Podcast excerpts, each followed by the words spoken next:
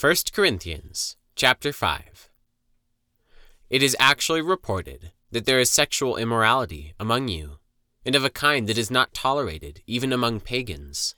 For a man has his father's wife. And you are arrogant. Ought you not rather to mourn? Let him who has done this be removed from among you. For though absent in body, I am present in spirit. And as if present, I have already pronounced judgment on the one who did such a thing.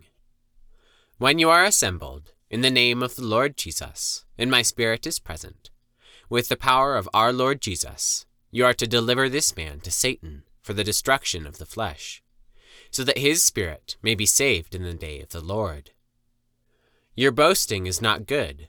Do you not know that a little leaven leavens the whole lump? Cleanse out the old leaven, that you may be a new lump, as you really are unleavened. For Christ, our Passover lamb, has been sacrificed. Let us therefore celebrate the festival, not with the old leaven, the leaven of malice and evil, but with the unleavened bread of sincerity and truth. I wrote to you in my letter not to associate with sexually immoral people, not at all meaning the sexually immoral of this world, or the greedy and swindlers, or idolaters. Since then you would need to go out of the world.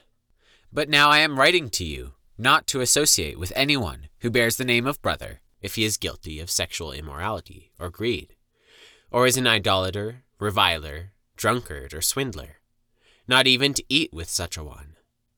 For what have I to do with judging outsiders? Is it not those inside the church whom you are to judge? God judges those outside. Purge the evil person from among you.